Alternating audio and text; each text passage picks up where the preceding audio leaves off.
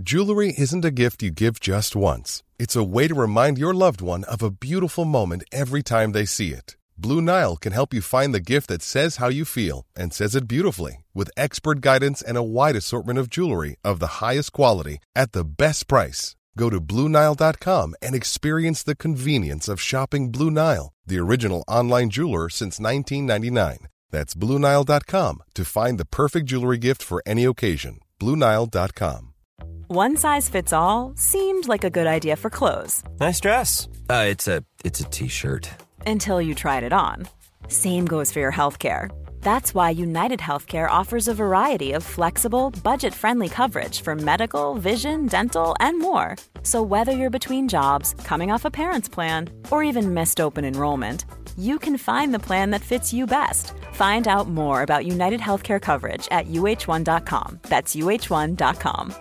Many of us have those stubborn pounds that seem impossible to lose, no matter how good we eat or how hard we work out. My solution is PlushCare. PlushCare is a leading telehealth provider with doctors who are there for you day and night to partner with you in your weight loss journey. They can prescribe FDA-approved weight loss medications like Wagovi and Zepbound for those who qualify. Plus, they accept most insurance plans. To get started, visit plushcare.com slash weight loss. That's plushcare.com slash weight loss.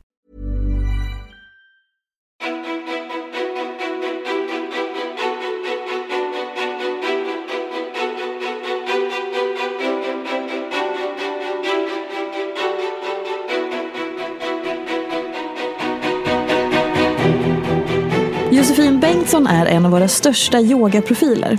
Hon driver retreatföretaget The Soul Space, tidigare Yogaakademin, som levererar fullbokade och uppskattade retreats året om. Josefin samarbetar med Stadium och Sock, där hon även designar egna kollektioner med yogakläder. Hon har bloggat i flera år, kom ut med boken Yoga och meditation lär dig lyssna på din kropp och har 52 000 följare på Instagram. Men Josefin har inte levt med yogan i hela sitt liv. Under under skoltiden gjorde hon allt som förväntades och pluggade fem år på Handels och var fången i stress och prestation innan hon ändrade om sitt liv totalt. Hur vågade hon ta steget? Vem är egentligen Josefin Bengtsson? Varmt välkommen till podcasten Ofiltrerat med mig Sofia Peterfia Ståhl. Hej! Hej! Hur, gud vad mysig du ser ut. Du var så här, Jag är lite berörd av introt. Blev du det? Ja, fint. Det är ju ett av de vanligaste grejerna som folk säger. Gud, blev du lite tårögd? Ja, fint. Men vadå, vad kände du när du hörde det? Ja, men jag tyckte du hade fångat det liksom på ditt sätt också. Ja, Många bara hittar något gammalt intro och läser rakt av. Men du hade ändå... Ja, ja. Men vad, okej, om man tittar på introt, eller om du säger det jag sa. Vad är det som du själv liksom tar till dig mest eller som, som berör dig mest? Men många kan ju bli lite imponerade av hela Handels och allt det där. Men jag, jag tror att du fattar grejer. Alltså, vara fast i prestationsångest. Ja. Jag är inte själv imponerad av det. Utan Nej. det är dit samhället tar oss. eh, Ja. På något sätt. Och det känns som att du, du ser mig där. Och, ja. Ja, vad fint. Men så här då, för att som du säger, så här, åh, Handels var coolt fem år. Och jag kan tänka mig, eh, nu bara säger jag att, nu bara påstår jag någonting, men jag kan tänka mig att folk kan bli så här, åh, du som är yoga, har du en handelsutbildning? Jaha, att man kanske blir lite förvånad. Om du, alltså no offense, du förstår vad jag menar. Att man blir så här, det finns någonting mer än den här free spirit och yogan och inspiratör och allting. Alltså som är, vad ska man säga? Eh, folk har ju lite svårt för flum. ja. Vilket är jäkligt tråkigt eftersom både du och jag gillar flum. Eh, och jag tycker det känns lite tråkigt att ens kalla det flum. Men du förstår vad jag Ja, menar. Eh, och då att så här, ha en handelsutbildning i grunden. Förstår du vad jag är ute efter? Mm. Och det, det blir ju bra för många. För att det kan vara en väg in. Att bara, ha, men okej då fattar hon det där också. Då kanske jag också kan prova yoga. Liksom. Så att jag fattar poängen att det är bra. Ehm, Fast bra. men jag är inte hand... Eller, ja. Nej, men alltså inte ens bra. Utan eh, det jag tänker på är, är som att så här, jag kan tänka mig att många typ okejar dig Mm. För att man fattar att så här, aha, här har vi en, en välutbildad, högutbildad eh, person som också har flummet. Mm. För det, är det blir nog lättare att lita att på då. Ja, alltså gud, jag känner verkligen, alltså det här går ju emot allting som jag själv står för att det ska vara så. Men jag kan tänka mig att det är så, ja. om du förstår vad jag ja. menar. Okej, okay, men vad känner du själv för din handelsbakgrund här och nu idag? Alltså, jag känner lite att jag kan få, um, det hjälper mig yogan på det sättet att jag har förståelse för hur det känns att vara sjukt stressad och inne i en bubbla och köra liksom. Mm. Och det, för många av de som kommer på retreat och gör klasser är ju i den bubblan. Ja. Och hade jag yogat sedan jag var 13 år så hade jag nog inte fattat Um, och det kan jag känna att vissa yogalärare är i. Jätteskönt för dem, de har aldrig varit i den stressen. Men då kommer man inte kunna fånga någon som sitter på kontor 12 timmar om dagen och har ont i magen, ont i huvudet och bara uh. Så jag vet känslan i hela min, varenda cell i min kropp efter att ha varit på ett kontor i 12 timmar och sen gå på en yogaklass kanske. Eller, mm. uh, jag vet vad som behövs. Så det är väl det jag känner mest att det har gett mig. Vad är det som behövs då? Hur fångar du dem? Eh, någonting ganska kraftfullt. Uh, att så man verkligen kommer bort från huvudet och ner i kroppen. Det är därför jag gör alla mina aktiva meditationer. Och liksom kör på lite i början av en klass i alla fall. Och sen mm. kan jag själv landa. Um, för att sätta mig, jag kommer ihåg det vissa yogaklasser, det är så här, börja med meditation och man sitter i tio minuter helt still. Ja. Jag har suttit tio timmar på kontor, jobbat, jobbat, jobbat. Att sätta mig där, det är, alltså, det är helt omöjligt. Det mm. kan det fortfarande vara. Bara efter en timme på datorn. Jag behöver liksom först röra mig och skaka på kroppen och ja, men svettas lite nästan och andas mer kraftfullt. Mm. Um, Rimligt. Gud vad intressant. Det där är så intressant för jag kan tänka mig att, eh, eller jag kan tänka mig så här, jag vet ju att allt man gör när det kommer till träning eller yoga eller eh, livsstil, friluftsliv är att så här, man behöver verkligen fånga folk. Mm. Och för att ingenting är ju för alla. Och att då ha så mycket tanke bakom hela grejen. Alltså bara hur inleder vi den här klassen? Mm. Det är ju stor skillnad. Ja, och det måste vara lite bam typ. Alltså mm. man kan nog inte fånga någon stadskontorsmänniska av att vara alldeles för lugn och prata för mycket i början. Och, du vet, då driftar folk iväg. Ja. Eh, behöver snarare så här, okej, okay, prata inte till huvudet, ner i kroppen. Hur känns det i kroppen? Mm. Ja. Och apropå det, så här, för när vi träffar, alltså vi har träffats flera gånger genom åren, mm. men vi spenderade ju en vecka i Frankrike mm. tillsammans när jag var med på ditt retreat för typ det var länge sedan nu. Tre, fyra år sedan ja, nästan. En, påsk, eh, en kall påsk. Exakt, en super, en mycket kallare Kallaste påsk. retreatet jag haft. ja, och jag hade glömt raggsockorna. Jag var så arg på mig själv. Eh, men och då så pratade vi någon sen kväll på det retreatet om de här enorma Eh, otroligt intressanta och märkliga eh, vad ska man säga, meditationslägren du har varit på. Där man blir instängd typ i en bur i tio timmar, i tio dagar. De tar ditt pass och allt vad du mm. berättar. Mm. Kan du berätta lite om det? För det låter ju så extremt i många öron. Ja, eh, det är lite extremt. Det heter Vipassana meditation. Mm. Och, um, jag har gjort det många gånger nu. Eh, första gången var en chock för hela mitt system men också det som förändrade allt på ett sätt. Um, för det blev så bara det att inte få röra sig och inte träna. När man, och det vet ju du också, när man mm. alltid varit i kroppen och kört på. Att sitta där med allting. Um, superintressant och läskigt och alltså, så mycket tårar och så mycket smärta.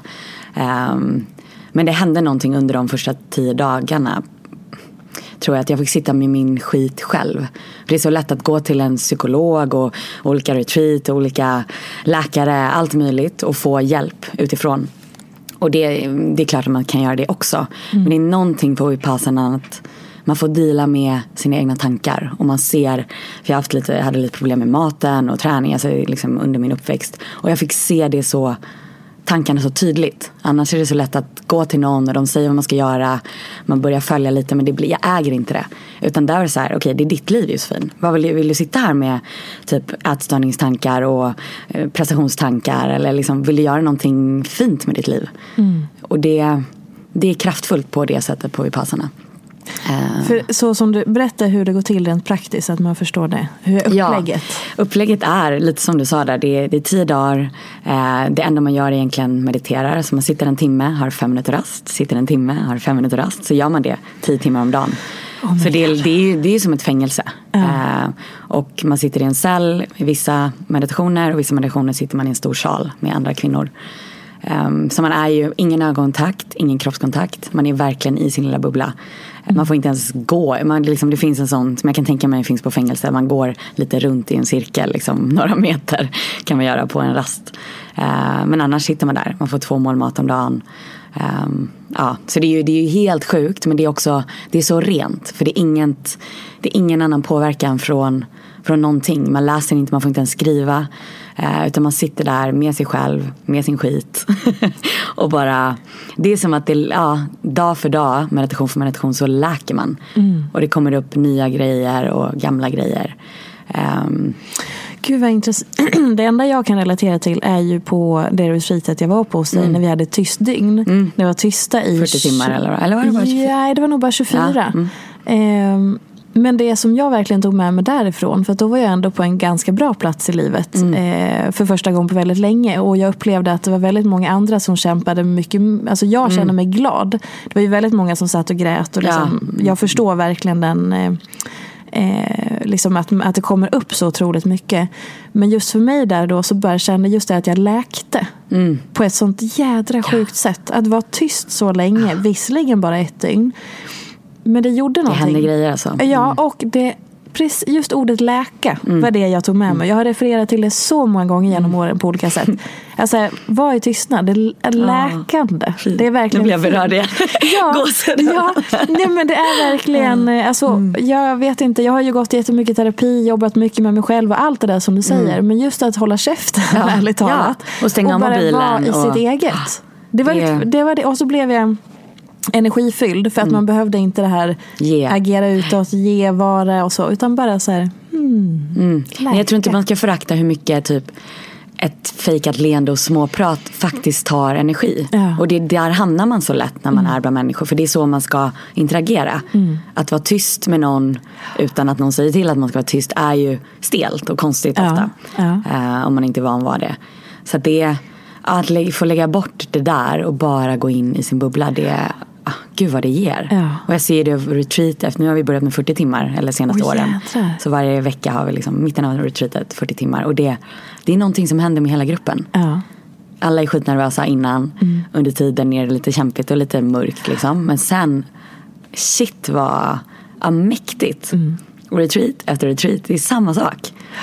Ja men jag vet, vi hade nu på en träningsresa som jag hade så gjorde vi en tyst vandring. En tyst Ah. förmiddag men också en vandring. Där det var så här, vi vandrade i bergen och Mm. alla skulle vara tysta. Och det är något som folk säger är en av de bästa grejerna Mm. med hela resan. Just tystnaden. Och bara, kan vi få mer tystnad Mm. under veckan? Och jag tänker att om man är hemma och lyssnar på det här och aldrig har testat att vara tyst. För jag tror också att det är att man är tyst med andra som gör det ganska Mm. Det kraftfullt. blir Eller vad säger du? liksom. Eh, nu brukar jag ju, men jag har gjort så många Vipassana så nu åker jag iväg ibland och bara sitter i en liten stuga och är Ja. tyst. Och det funkar men jag tror i början är det fint att ha andra människor runt omkring sig. Mm. Just för att det kan bli ganska mörkt och ja, det blir någon, någon trygghet där även om man inte pratar. Att så här, okej vi gör det här ihop. Nu kör vi liksom. Men du åker iväg till en liten stuga själv. Ja. Berätta om det. Ja men det är alltså Jag behöver det ibland. Bara stänga av allting. Eh, och så sitter jag och så, då gör jag som vi passarna själv. Kanske tre, fyra dagar. Och bara stänger av mobilen, mediterar, mediterar, sitter, sitter. Och då brukar jag yoga lite också i och för sig. Eh, men det är ändå, det, ah, det kan ge mig så mycket. Ni vet när man har kört på lite mycket. Nu var det hälsomässan i helgen och har kört på. Så nu skulle jag säkert behöva en sån tre dagar och bara sitta i min energi och landa liksom. Eh, Men liksom, om man beskriver dig för tio år sedan. Var du, det var då du var på Handels. Ja, det var ungefär tio år sedan. Ja. Kan du berätta om den Josefin? Alltså den finns ju, det är ju en blandning. Det var väl att den då tog en väldig prestationsdel över. Eh, Jag körde över mig själv och stängde av väldigt mycket. Eh, Det har alltid funnits ett intresse för att typ meditera och jag läste massa på egen hand om meditation och psykologi och yoga och allt sånt. Men det var som att tiden där blir man så drillad. Eh, och även på gymnasiet. Alltså att det är plugga som är grejen. Så kör nu. Det är inte läge att missa en tenta. Då kommer du dö ungefär. var väl tankarna i mitt bakhuvud. Um, ja, så jag var, men jag hade fastnat i någon, någon bubbla. En ångestmoln där jag typ där jag körde över mig själv. Jag var på gymmet, jag pluggade, gick upp typ klockan fem och körde på liksom. Mm. Um, och sov. Och, så det, det, var inget riktigt liv. Alltså jag hade inga jag hade kompisar men inte på det sätt jag har nu. Alltså nära, djupa relationer där man är sårbar och ser varenda liten del av varandra. På vilket sätt är det annorlunda i relationerna? Det är mycket mer äkta. Alltså det känns som att mina relationer då var byggda på något helt annat. Liksom. Det, eh, man åt middagar tillsammans och, och festade lite då och då och pluggade ihop. Men, men nu är det så här på riktigt. Folk känner mig hela vägen in i, i själen och vet mina starka sidor och svaga sidor och har sett mig gråta och tappa det. Och, eh. Hur agerar du annorlunda i relationen nu mot då? Det, jag tror jag vågar släppa in folk mer. Alltså mer utan Ja, utan filter. Mm. Passar till den här podden. Utan masker. Utan jag, jag är mig själv. Innan kunde, jag har alltid liksom haft lätt att gråta och sådär. Men då gjorde jag det för mig själv i skogen. Mm. Uh, så jag körde på och sen så blev det för mycket. Och då bara la jag min hög och grät. Liksom. Uh, men under täcket och ingen visste om det. Men nu är det mer, bjuder jag in folk till mina tårar och även så här försöker göra det så mycket det går på sociala medier och liksom skriva om tårar och smärta och sånt också. Mm. Um, Men och hur, liksom, hur börjar den förändringen med, för just i relationer kan jag tycka är så intressant. Mm. Eh, och inte bara kärleksrelationer utan alla relationer vi har i livet. Eh, att här, våga vara, mm. som du säger, filterlös, att våga släppa in, mm. att våga vara sårbar och inte, även för sina nära kan man ju hålla upp en fasad ibland. Ja, eller välja att säga, nej men jag orkar inte prata om det där nu. Ja men eh, alltså i en kärleksrelation, man kan mm. leva ihop tror jag i 20 år och inte ha visat allt mm. och liksom ändå hålla ihop det. Och, mm. eh, och det är hemskt. Och hur började din förändring där? Om man liksom plockar bort hela eh, yogabiten och ja. börjar hitta en annan. Men just så här, i relationen. Men jag tror det, det, det, det börjar att jag vågar sitta med min egen smärta. Alltså det börjar ja. på ett vipassana retreat eller på yogamattan. Att jag ser det så starkt och jag vågar möta alla delar av mig själv. Och när mm. de blir så starka, alltså när jag känner den där smärtan i mig då blir det automatiskt att jag typ vågar dela den med andra. Eller jag måste dela den med andra. De andra relationerna går bort. För det är inte alla som kan hålla en där. Eller vad. Vissa tycker det är jätteobekvämt om man mm. är alldeles för öppen och gråter och skriker och har sig. Eh, men det är som att jag har mycket färre relationer nu. Men de är så vackra och djupa och mm, äkta på något sätt. Ja, fint. Mm. Men hur gör man då? Alltså hur kommer man dit? Om man känner så här, åh jättefint, fan jag har inte en enda sån eh, relation som känns äkta. Mm. Eller så här, jag har ingen nära vän. Eller jag har Nej. ingen jag har inga relationer som jag egentligen tycker är genuint härliga. Jag tror, jag tror man ska börja med att sitta med sig själv liksom. Mm. Och ja, vara i tystnad. Och det behöver inte vara en tio dagars vipassana men liksom ändå våga möta de delarna av sig själv och sen kommer de här andra relationerna dras till en. Eh, alltså man känner det av, vi är ju alla subtila varelser. Man känner att jag skulle kunna känna med dig att jag kan släppa det och gråta. Jag skulle känna att det, du kan hålla det liksom. Mm. Eh, men med vissa gör jag inte det och de, de kommer jag inte, det blir ingen nära relation. Nej.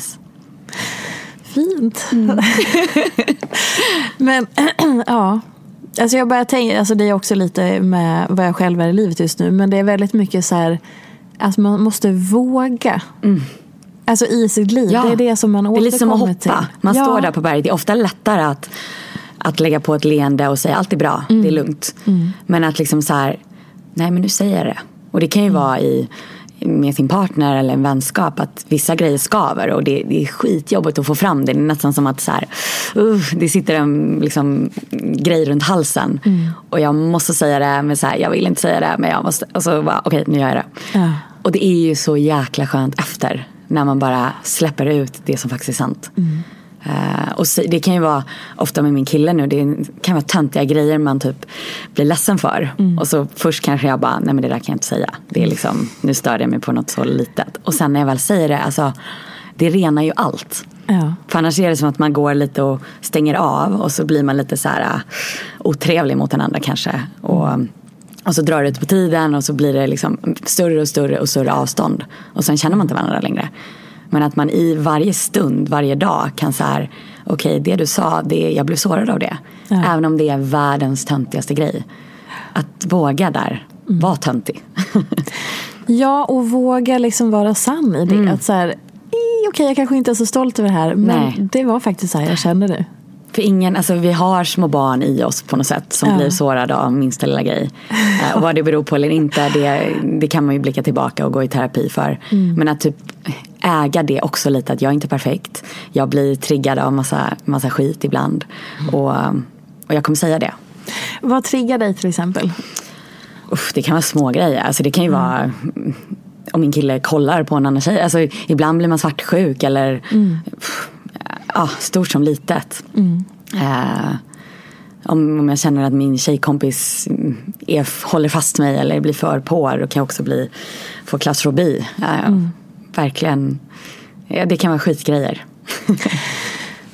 Alltså, ja. Det så, alltså att vara modig. Och det låter så, så här, jag vet inte. Jag är inte riktigt nöjd med den formuleringen när jag säger den. För att det kan låta så, jävla, så här distanserat eller stort eller lite så här eh, för mycket. Men att våga vara lite, lite modig, det, det ger ganska mycket. Ja, Och som du säger, att bara våga säga lite så här, oj, nu kände jag verkligen så här. Jag var, Det var ingen skön känsla. Och det, är ju att vara modig. Ja, det är det som att vara sårbar. Och Ja. Det är inte att hoppa fallskärm eller liksom. Det, är, det är verkligen så här, möta sig själv Mm. och se, se sina mönster, se sin skit. Och det är där jag tror det också kan läka på något sätt. Att man, att man ser sitt lilla barn, man ser vad man triggas för och, och låter det bara få komma fram och upp. Mm. För när det blir synligt då blir det också mindre triggers. Tror jag. Varför tror du att folk har så svårt för det som i gemene mans mun kallas för flum? Alltså vad är det, så här, vad är det som gör att en del bara så här, oh, stänger av eller bara nej, det där kan jag inte säga till mig, det blir flummigt. Jag Krama tror- träd sa du nej. Ja, nej men jag tror under ytan att det är en rädsla för sig själv. Liksom. För att om jag börjar gå in där, om jag stannar upp och sluter mina ögon och lyssnar på min kropp, då kommer jag börja känna massa. Och vi alla vet någonstans att vi har stoppat undan massa smärta och massa tårar och massa, massa saker som vi inte vill se om oss själva. Och, och då är det mycket lättare att bara, nej men det är flum, det är inte för mig. Att gömma sig där bakom. Ehm, men bakom, alltså det är någon, någon rädsla för att möta sig själv. För hur farligt kan det vara att sätta sig på en yogamatta och bara se vad som händer? Så Med ett öppet jävla sinne. farligt. Ja, Alltså, det, är- ja men många jävla tror ju så. det. Det, Ja. är, det är skitläskigt. Ja. Eh, och då, säger, då är man lite cool och bara, nej men töntig yoga, jag går och tränar istället. Eller Mm. det är inget för mig. Men det, motståndet är för starkt för att det ska vara rent tror jag. Alltså om, det, om man inte hade varit rädd för sig själv, då hade man kunnat prova och se Mm. vad som händer. Ehm, För det är ju, jag tänker så mycket nu när jag, jag har en dotter som är två år. ehm, och jag tänker så jädra mycket på hur vi liksom blir uppfostrade. Och jag märker att trots att jag känner, upplever mig som en så inkännande person som så är medveten om mycket saker och som har en tydlig så bild av så här, det här vill jag att hon ska vara i kontakt med. Jag ska hjälpa henne och så här, inte stänga av och sånt där. Så är det så mycket som också är inlärda beteenden. Ja. Hur man till exempel bemöter ett barn som gråter. Att direkt så distrahera ja, är ju en grej som är då jättevanlig. visar man ju så här, nej det är inte okej att gråta. Exakt. Och det är så här, trots att jag vet det och trots att jag jobbar aktivt för att Ja. inte göra det. Så ibland så är man så här, ah, men, eh, äh, och bara, åh nej men gud, nu försökte jag distrahera Ja. här. Och det var inte ett medvetet val utan det var ett inlärt beteende Mm. som tog över.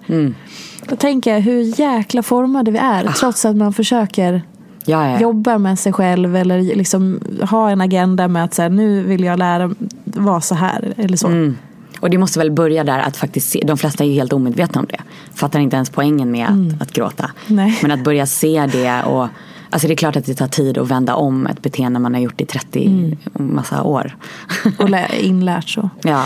Men om man säger så här, vi pratade lite om liksom, eh, Josefin för tio år sedan. Mm. Eh, och sen sa du att på ditt första Vipassana, nej, Vipassana. Vipassana ehm, så var det väldigt mycket smärta och mycket Mm. där med, som är, eh, mat och träning. Eh, hur, som, hur var den resan när du inte var på en bra plats kring det? Nej men det, det började tidigt. Alltså nu när jag har gjort så mycket retreat så ser jag så här, när jag var nio år hade jag sådana tankar och typ vägde mig och tänkte på vad jag åt. Och, och det, det handlar inte om, har jag också fattat, om kroppsideal. Att vara smal eller snygg, det handlar om kontroll. Rent av. Att jag inte fick utlopp för typ mina frågor om hur universum hänger ihop eller fick känna mina känslor. Och då var det så här, ah, ja men då får jag stänga av. Då går jag all in i det här, vad jag äter, hur mycket jag tränar. För det blir ett sätt att dö och det skulle kunna vara vad som helst tror jag. Mm. Men det blir det man har makten av lite. Och det är ett så bra sätt att stänga av känslor. Att bara vara i det, träna stenhårt, inte äta så mycket. Um, så jag ser det tydligt och det, det har kommit och gått lite mm. genom åren. Liksom, sen när jag var gymnast och då typ gick jag in i det lite. Då åt jag massa men då var det prestationen på gymnastiken. Eh, och sen kanske prestationen i skolan. Så det, när jag inte haft något annat att göra då har det ofta kommit matgrejen eller träningsgrejen. Eh, vilket är superintressant. Och, och jag känner att det är mycket som har läkt det. Men vipassan, första vipassarna var det var så starkt och tydligt där. Just att inte få träna, inte fly till det. Eh, jag var nog redan lite läkt, eller ganska läkt liksom, från mm. yogan och sådär. Men där blev, det blev så sjukt tydligt. Och sitta där med maten helt själv. Och liksom inget att distrahera sig med där heller. Utan bara okej okay, nu ska jag äta den här maten. Hur känns det att äta, det är också jättekonstig mat. Alltså bara typ sockrad, jättesockrad te, ris, bröd. Alltså bara sånt som jag aldrig skulle äta för jag var hälso, verkligen superhälsofreak. Mm. Men sitta där med det och bara hur känns det nu när jag dricker mjölk, jag äter massa gluten. Jag, liksom, det som jag blev sjuk av typ, mm. trodde jag i mitt lilla huvud. Uh, och det sjuka var ju att så här, jag hade inget ont i magen under den liksom, tiden. Um, som jag hade målat upp att jag skulle få då om jag drack mjölk och åt gluten. Utan det handlar ju om något annat. Och typ mm. fatta det att det är så mycket tankar om mat man har som kanske ger något i magen snarare än, än att faktiskt, ja hur man äter eller sådär. Så det var jättesmärtsamt och gav mig så mycket insikter.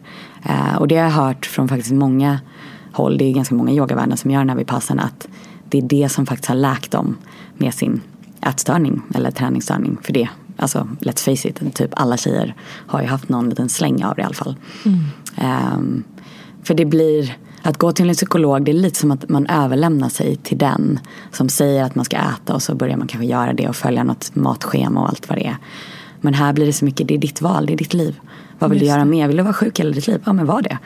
Uh, men där får man någon, det är som att det vänder någonstans där att bara, men herregud jag måste ju ta hand om mig själv. Jag måste leva. Och, ja. Så det, det gav mig massa insikter med mycket runt just mat och träning. Mm. Vad fick du med sen när du kom tillbaka? Så här gång nummer två och tre ja. och fyra? Då har det varit andra Skil saker. Ja. Eh, jätteolika varje gång. För det var som att det läkte väldigt mycket där. Eh, någon gång har jag varit med i relationer. Eh, det var en jättedestruktiv relation ett tag. Och där, när jag gjorde en vipassana under tiden fattade jag bara, åh herregud, var har jag hamnat nu liksom? Ehm, så det är som att det kommer nya saker varje gång man åker på en sån, eh, det man behöver i stunden. På vilket sätt upptäckte du att det här är destruktivt? Som vad var det som blev tydligt? Alltså det är en känsla i hela eh, kroppen. Att mm. jag typ, oj nu har jag checkat ut från mig själv och är det något som verkligen inte är bra för mig. Um, lite som maten kanske var fast nu hade jag lagt mm. i en pojkvän. Liksom. Ehm, så det är som att där kommer jag tillbaka till mig själv och min kärna och en känsla av att men gud jag vill ju ta hand om mig själv. Jag älskar ju mig själv, vad håller jag på med? Ehm, för det är så lätt att fastna i någonting annat och så tiden går och steg för steg så har jag tappat kontakten med mig själv. Mm. Um, och då kan det behövas något lite extremt, eller jag känner det att det ger mig mycket att nu kanske det räcker ibland med tre dagar att bara åka tillbaka och bara wow, nu är jag här igen och oj, jag fastnade visst i det. Eller jag, nu har jag sprungit för fort. Mm. Jag har gjort för mycket grejer. Um, för det är lätt att det, jag tror du kanske är lite lik, att man har massa eld i sig och massa kreativitet och göra grejer och säger ja, ja, ja, ja, ja. Mm. Uh, och plötsligt så har man gjort alldeles för mycket eller sagt ja för mycket och då behöver jag liksom en motpol, en paus där jag landar, stannar upp mm. och bara, ja just det, nu är jag tillbaka i mig.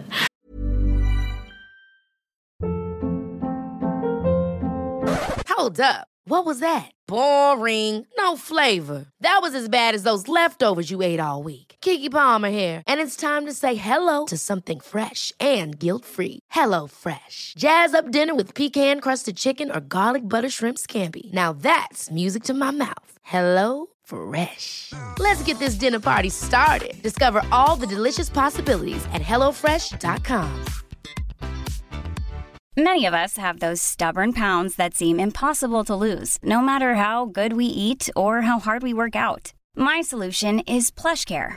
PlushCare is a leading telehealth provider with doctors who are there for you day and night to partner with you in your weight loss journey. They can prescribe FDA-approved weight loss medications like Wagovi and Zepbound for those who qualify. Plus, they accept most insurance plans. To get started, visit plushcare.com slash weight loss. That's plushcare.com slash weight loss. Life is full of awesome what ifs, and some not so much, like unexpected medical costs. That's why United Healthcare provides Health Protector Guard fixed indemnity insurance plans to supplement your primary plan and help manage out of pocket costs. Learn more at uh1.com. Hey, it's Ryan Reynolds, and I'm here with Keith, co star of my upcoming film, If, only in theaters, May 17th. Do you want to tell people the big news? All right, I'll do it. Sign up now and you'll get unlimited for $15 a month in six months of Paramount Plus Essential Plan on us. Mintmobile.com slash switch. Upfront payment of $45 equivalent to $15 per month. Unlimited over 40 gigabytes per month. Face lower speeds. Videos at 480p. Active Mint customers by 531.24 get six months of Paramount Plus Essential Plan. Auto renews after six months. Offer ends May 31st, 2024. Separate Paramount Plus registration required. Terms and conditions apply if rated PG. Ja, och det är ju så intressant för att det enda som premieras idag Mm. i vårt härliga samhälle som på ett sätt är ganska ohärligt också är ju Mm. att ha den här elden och det här Ja. drivet och det här vi börjar ju prata mer om pausen nu Mm. eh, för att folk blir sjukskrivna Ja. och mår skit eh, så börjar vi ändå prata om den här bromsen men eh, den Nej. är ju inte riktigt på plats Nej, och det är svårt och jag känner det. Man kan bli med hela samhället och det, det är ett sjukt samhälle. Men det, det enda man kan göra själv är nog att typ titta på sig själv. Ja. Och där jag ser i mig, det är skitsvårt för att en, en bra dag, eh, då har jag så mycket idéer och tankar och jag är så jävla taggad. Bara, det måste jag göra, det måste jag göra. Och då, kan jag, då har jag kapacitet att göra massa grejer också. Eh, och sen kommer den där veckan när jag ska ha mens och bara vill typ ligga och sova hela, hela dagen. Och så där har jag startat igång massa projekt som man typ som jag blir lite slav under. Och involverat massa människor och så måste man ändå köra på. Och det är där det blir ohälsosamt. Eh, Så det är en supersvår grej. När kreativiteten är hälsosam och skapande och superhärlig och när den typ äter upp en inifrån. hur, eh, hur liksom balanserar du det idag? Ja, men det är typ mer medvetenhet och jag har inte hittat en perfekt balans heller. Utan jag fastnar fortfarande där mindre än innan och jag kommer på mig själv tidigare och jag har massa tekniker som bara oj, okej nu får jag åka iväg och stänga av. Eller det kan räcka att ta typ en förmiddag med flight mode eller lite så. Jag försöker jättemycket att inte ha mobilen så mycket på. Så verkligen- jädra svårt. Mm, det är skitsvårt och jag, alltså jag har morgonen, det liksom, har inte hänt flera år nästan att jag faktiskt sätter på den innan min practice. Utan jag gör, går upp, gör min yoga och skriver dagbok och sådär. Och så har jag haft kvällarna där jag typ, okej fan nu ligger jag här igen och ska sova och så kollar jag Instagram. Eh, Men senaste veckorna har jag faktiskt så stängt av den typ klockan sex varje dag. Och det, det är så skönt. Alltså det, och det har blivit samma rutin som jag har på morgonen. Nu vet jag inte hur länge det håller men nu är det faktiskt, ja, den, jag stänger av den och kollar inte. Och det, då får man en kväll på riktigt. För det är ju någonting när man, även om man går in och mikrokollar typ mejlen. Så får man ju ett intryck. Eh, det har hänt någonting och som är med en och som påverkar de man är med på kvällen eller sin egen tid på kvällen. Så det, det tror jag är, man kan ha sin mobil och allt härligt det innebär men också lära sig att stänga av. Och våga vara i flight mode. Det är så jädra svårt för att det är så beroendeframkallande. Så det, man måste ju ha regler där. Jag är, liksom, jag är Ja. ganska emot regler allmänt när det gäller träning och mat och massa saker. Men mobilen, där behöver jag vara hård med mig själv. Alltså. Eh, Ja, jag köper det rakt av för jag känner det själv. Gud vad man kan fastna. Det är, det är- helt ja. sjukt. Och det är så ofta jag bara så här, nej men nu ska jag ha, skaffa en sån här liten mobil istället och Ja. typ ta bort min Instagram. Alltså så ofta är jag där. Och sen så bara, men det är en fint sätt att nå ut och det finns så mycket härliga grejer med mobilen också. Ehm, så där tror jag man bara, okej men jag har på den fem timmar om dagen. Hur ser din rutin ut när du går in på, alltså om du, nu målar vi upp ett scenario när du fastnar i telefonen. Ja. Så här, vad, hur, eh, walk us through, liksom en så här, nu har Josefin fastnat och en Ja. timme senare bara, vad Ja. hände? Nej men du, du gör, det är liksom lite alla appar samtidigt känner jag. Kanske Ah, du chatta kör med någon. bordtennis. Ja, Liksom lite bordtennis. bing, bing, bing. Ja. Liksom lite WhatsApp och så lite Facebook och lite Instagram och så svarar jag på lite mail. Alltså gör lite så, allt så samtidigt. Och där tappar jag det liksom. Där är jag noll kontakt med Mm. mig själv. Utan har bara blivit någon, man är så trött. För det är ofta det som händer när jag är trött, det är då jag kan fastna. Är liksom... Det är så svårt när man också har en konversation igång. Ja. För då vill man ju prata, besvara, man vill ändå vara ja, aktiv. så besvarar de lite och så samtidigt går man in och kollar lite. Och så, Mm. ja. Jävla skitkul. ja, fy alltså. Du, jag vill prata lite om universum. Ja. Eh, för du sa ju bara så i förbifarten alldeles nyss att, så ja, men, att du förstod att eh, univ- alltså, när du i motsats till din uppväxt och till slut så förstod du att så här, allting hänger ihop och så nämnde du universum lite sådär i förbifarten. Ja. eh, vad är din relation till universum? Det är så svårt att, att prata om liksom. Eh, För att inte, för jag känner inte att jag, jag är inte religiös eller jag tillhör inte någon religion liksom. Men, men jag tror eh, på någonting. Jag känner mig hållen eh, i kontakt med någonting. Ehm, Har du alltid gjort det? Ja, eh, men jag har tappat det också. Men jag känner om jag blickar tillbaka så känner jag igen känslan från när jag var barn. Att liksom så här hänge mig till något större, vara i kontakt med något, nästan prata med någonting ibland. Eh, bli guidad på något sätt. Eh, kanske inte med ord men med någon känsla och sådär. Och det, det är det som ger mitt liv mening känner jag.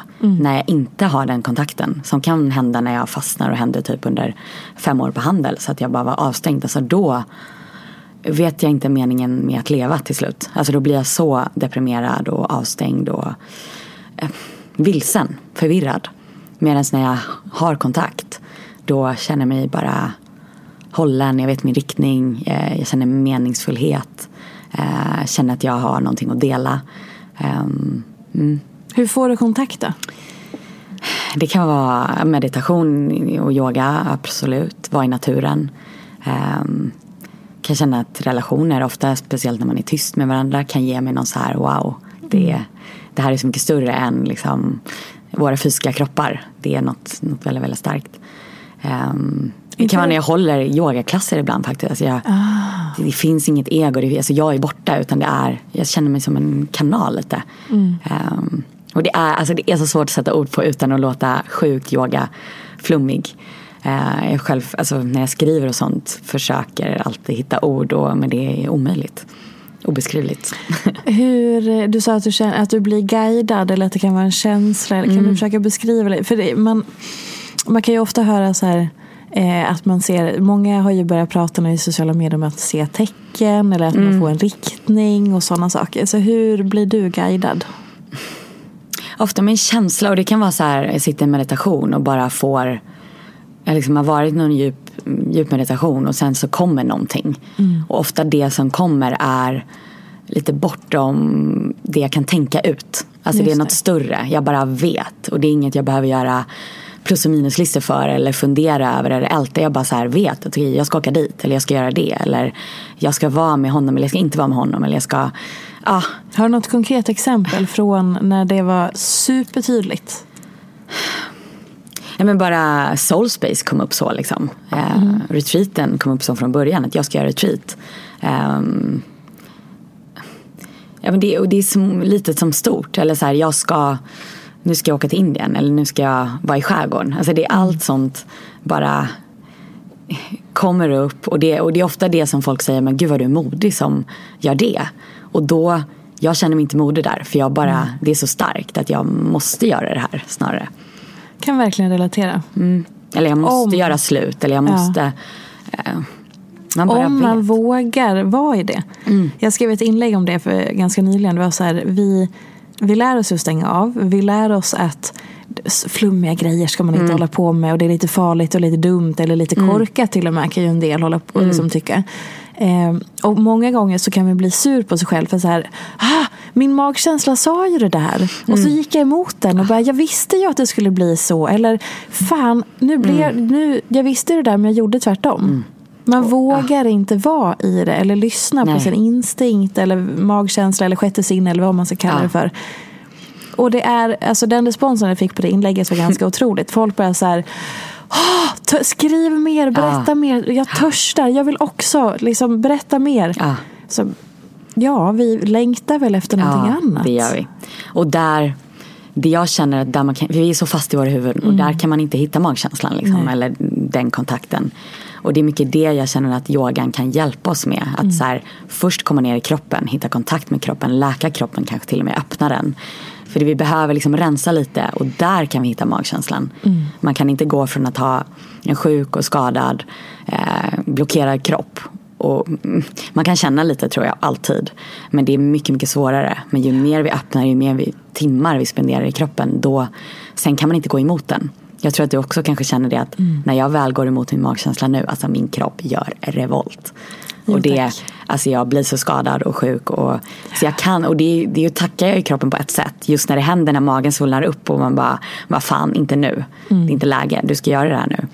Men sen efteråt så bara, men du bara, alltså jag blir så tacksam för min mage. Att säga, men tack för att du visar mig att jag gick fel väg nu. Eller var med fel person. Eller, ja. Eh, Så det, det är ju både jobbigt för man får det i stunden. Och det, den, liksom, kroppen skriker mycket högre. Men det är också så här, ja tack för det. För jag kan inte gå emot min magkänsla så länge nu i alla fall. Men och du, det kan jag tänka mig att du gjorde när du var där på Handels. Ja, vi alltså återkommer till det hela tiden. Men det jag var så stängd kontrast. liksom. Det är, Ja. det är verkligen det. Och där kunde jag göra massa saker mot min vilja. Eh, så jag kunde ha sex med en person mot min vilja. Eller jag kunde eh, liksom, köra på, köra över mig själv totalt. Och det, jag kan verkligen inte det nu. Eh, Men hur liksom... ehm, när, om du, när du hade sex med en person mot din vilja, kom du på det efter att du hade det? Eller Mm. ja men var det i knappt stunden? liksom. Nej, alltså. Kanske snarare långt, långt senare. Att jag bara, men gud vad höll jag på med? Jag mådde ju jättedåligt där. Mm. Men jag var så avstängd från mina känslor så jag, jag visste inget annat. Alltså det var huvudet som bara var där liksom. Och man kunde egentligen göra vad som helst mot min kropp. Tror jag. Ehm, Fy fan. Ja, alltså det är, det är fruktansvärt. Och jag blir, ja, jag blir ledsen för mig själv där. Och det har hänt på många retreat och sen när jag mediterat att jag bara kommer tillbaka till den lilla Josefin och även när jag var ännu yngre. Att bara, men gud, vad avstängd jag var, vad dåligt jag mådde och vad mycket jag tillät personer att typ göra mot mig.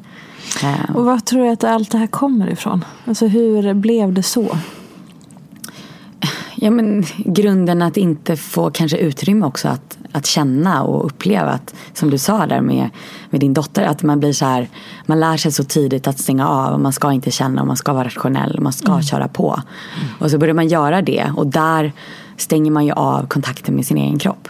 Alltså redan som liten när man, det är många som har så här när man ska äta och när man ska sova eh, med föräldrar. Och jag vet inte vad som är bra då, jag har ju själv inga barn liksom. Men jag tror lite redan där kopplar man bort de signalerna.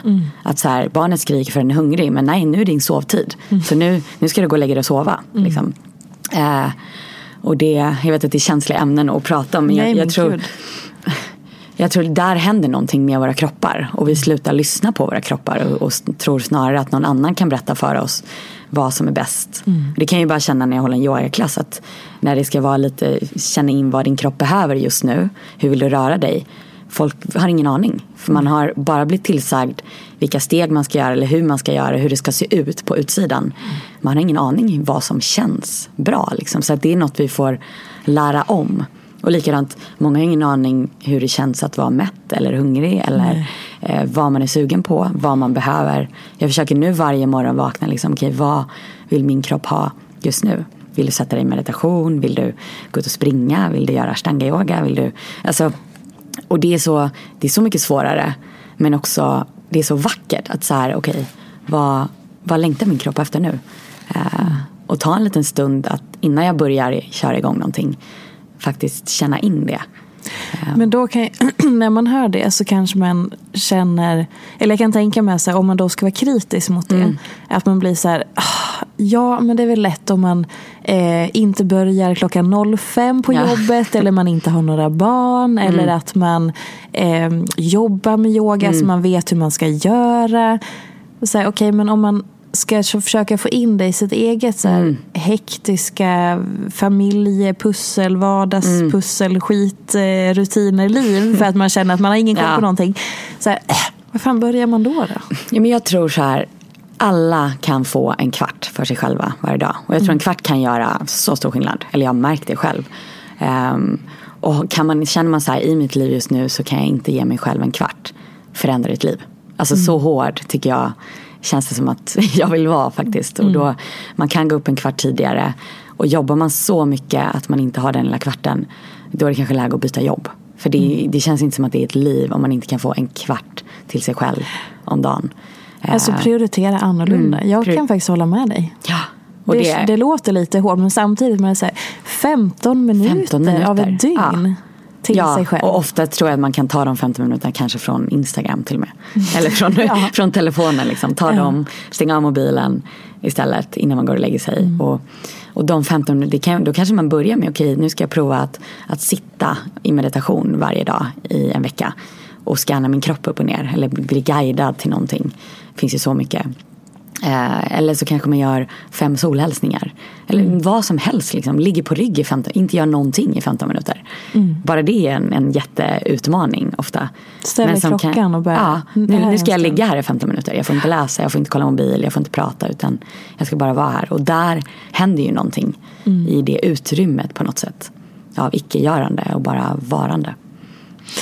Vad eh, känner du att du kämpar med i din vardag just nu? Ja, mobilen är ju lite, men som jag ändå känner att jag börjar få lite kontroll över.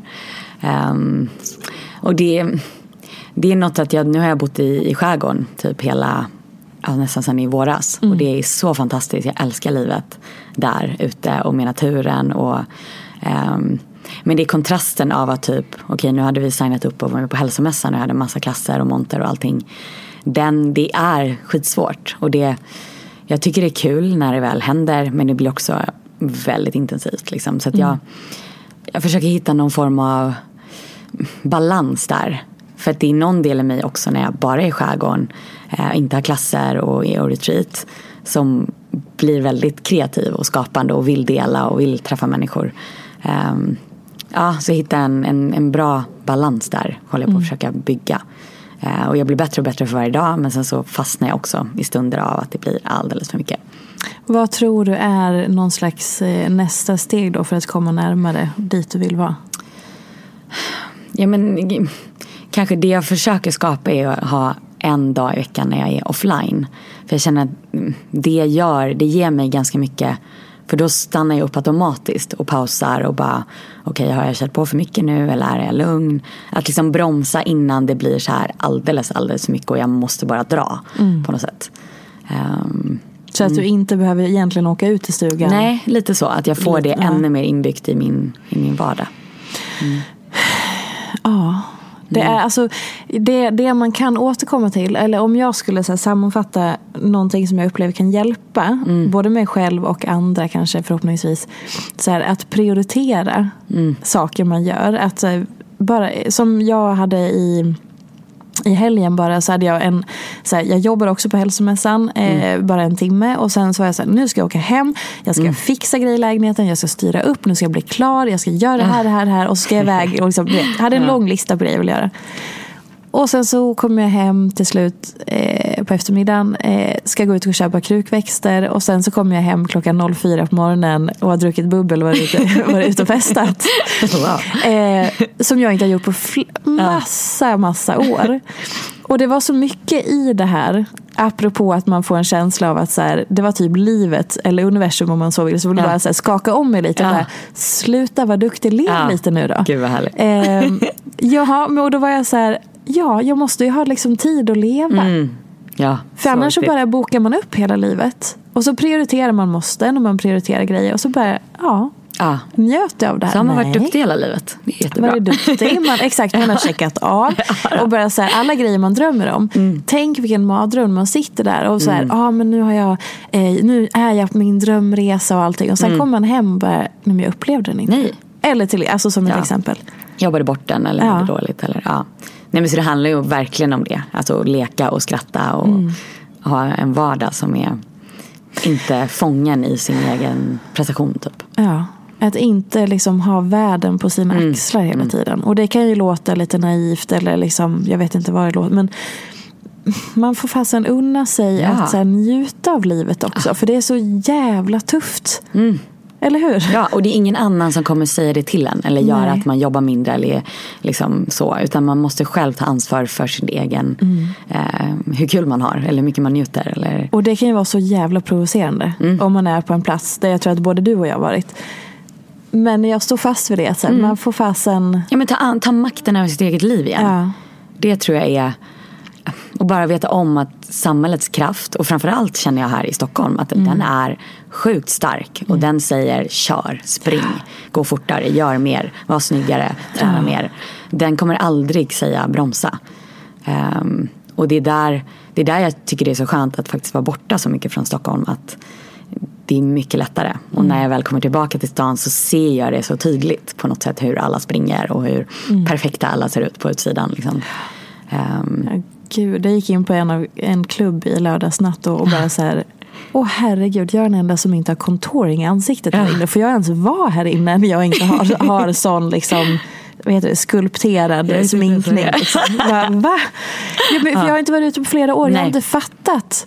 Nej. Alla såg så, så filtrerade, alltså så snygga och perfekta och bara smooth. Du vet, bara, wow, oj, Ja. det är den här nivån på smink vi, vi håller på med nu. Jag har ju sett det på galet. YouTube, på internet. Ja. Men jag har inte sett det så mycket i verkligheten. Jo, det har jag i och för sig också. Men på det sättet var det som jag bara, oh, det här är nivån. Wow. Det, ja. Och då fattar, alltså bakom de maskerna liksom. Det blir mycket svårare att vara sårbar. Det är mycket Ja. svårare att visa sig själv. För att det, man har fastnat i en perfekt bubbla. Och säg att det då är massa, du får massa bekräftelse från män eller vad det nu kan vara. Ja men man tar ju inte det, du ser ju inte mig, du ser min perfekta sminkning. Ja. Så det är inte mig liksom in i själen. Nej. Och det är det vi längtar efter. Vare sig man vill eller inte så är det ju det alla vill. Jag vill bli sedd bakom mina ögon, inte för min kropp eller vad det nu kan vara. Eh, kan du säga tre saker om ditt bekräftelsebehov som människa?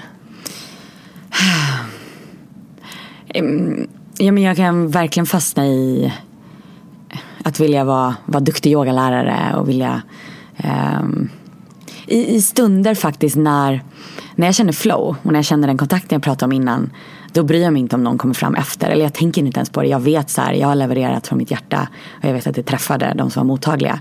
Men när jag inte känner flow de dagarna då blir jag väldigt liksom, kolla runt, var det här bra? Jaha, varför var det ingen som kom fram? Eller eh, usch, fick ingen kram efter den här klassen, gjorde jag fel? Ehm, så där kan jag verkligen fastna i det. Ehm, kan fastna i om jag lägger upp någonting på Instagram och bara, "Ha, nu fick jag inga likes. Vad gjorde jag? Liksom, vad fan? och det är också ofta när jag inte har, alltså när jag verkligen känner att det här är en text från mitt hjärta och kanske till och med en bild från mitt, liksom, där jag känner att, att jag syns eh, från insidan. Då bryr jag mig nog mindre. Men när jag känner att det inte var helt från hjärtat då fastnar jag i det. Det är speciellt. Man kan ju nästan tro att det borde vara tvärtom. Att när jag är från hjärtat då vill jag mm, När det inte känns helt rent från min sida. Mm. Och eh, en sak till. Nej, men det kan nog vara med min kille när jag, om jag känner bara oj nu ser inte du mig eller nu kanske du inte tycker om mig längre. Ja. Och en sista fråga. Vad, eh, väldigt öppen fråga. Vad är inte som det ser ut? Eh, Ja, hela min Instagram är inte som jag ser ut. Jag går ofta i, lite som du var inne på mitt träningslinje innan. Ja. Även så jag lever, för på Instagram känner jag så här, jag kan inte bara gå runt i avklippta svarta tights och ett svart hm linne Det är så jag ser ut. Alltså, ja, från morgon till kväll, typ varje dag. Det, och i raggsockor.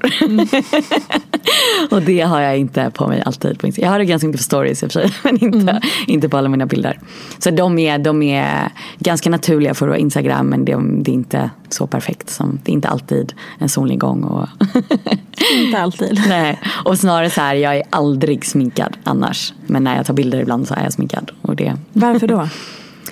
Ehm, ja, för, det, för jag vill nog vara lite snyggare än vad jag är.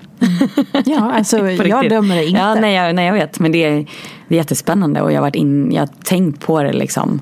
Att det, det känns så fjantigt att typ göra. Jag brukar ta mina samarbetsbilder till exempel på en gång liksom, för kanske några veckor framåt. Och då är det enda gången jag typ sätter på mig lite snygga kläder och sminkar mig. Och det är jätteintressant. Eh, och det är, jag så tudelad med det jobbet både du och jag har. Att jag tjänar största delen av mina pengar på att göra samarbete med olika företag och där säljer jag ju mig själv lite. och det är också inför dem som jag känner att ja, men då måste jag vara lite snygg också på de här bilderna. Det är, mm. Tror du att de hade haft anmärkning på om du inte var det? Jag vet inte. Det är nog någon del av mig som tror att jag skulle få färre samarbeten kanske om jag var helt naturlig. Om jag sprang runt i mina korta små hm shorts och... och det är ju inte orimligt. Nej, det är nog, det är nog lite så. Det, det, det tror jag. Den tanken kommer ju någonstans ja, ifrån. Ja. Och då kan man tänka så här, okej okay, är det värt det? Där är jag inne jättemycket. Mm. Um, på förra retreatet jag var på själv, när jag var på retreat var jag så här, är det värt att ha kvar min Instagram? För det var, jag kände där hur mycket jag faktiskt går emot mig själv ibland. Um, och kanske inte står för 100% för alla produkter och, och för det här leendet jag sätter på mig när jag gör eller pratar om någonting eller så. Och ja, det är en jättesvår grej. Um, det är verkligen. För det är ett sätt att också kunna typ ha en Instagram och leva, leva på liksom och kunna ha retreat där man inte tjänar lika mycket pengar. Mm. Um, mm. Uh, så jag, jag, vet inte svaret där. Det jag känner att det är inte 100% sant liksom. Så jag lever. Mm. Um, Vad tror du att det kommer vara om två år i den frågan då? Det är jättesvårt. Det jag vet inte, jag kanske får för mig att nej, nu tar jag bort Instagram. För mm. det är som att ja, det är inte helt i linje med i vissa stunder känner jag så här, nu har jag någon utmaning på Instagram där jag gör meditationer och det känns så himla fint och äkta och från mitt hjärta och där är jag typ osminkad och det är molnigt ute och liksom bara kör på. Um, och det kanske blir så att min Instagram blir ännu mer så. Jag hoppas det. Um. Fint. Ja. nu måste vi tyvärr avsluta. Ja. Men eh, ni måste ju, jag uppmanar alla att följa då Josefin på sociala medier. Min äkta Instagram. Exakt. Nej, men det, är ändå är så här, det är ändå bra att du säger det. Ja. Alltså vadå? Ja. Det, det är väl bättre att säga det mm. än att eh, låtsas som någonting annat tänker jag. Ja. Och eh, köp din bok. eh, och herregud, unna er ett retreat. Ja, det är ja, men Alltså de gör alltså. stora intryck. Mm. Soulspace. Mm. Eller ja. Puss och kram, tack för att ni lyssnade och tack för att du ville komma hit. Tusen tack. Hej då! Hej då. Följ mig gärna i sociala medier. Jag heter Peterfia på Instagram och bloggar på peterfia.se. Vill du komma i kontakt med mig så gör du det på info.peterfia.se. Jag vill rikta ett stort tack till Acast för studie och stöttning och ett stort, stort tack till geniet Elin Sjödén som klipper den här podcasten.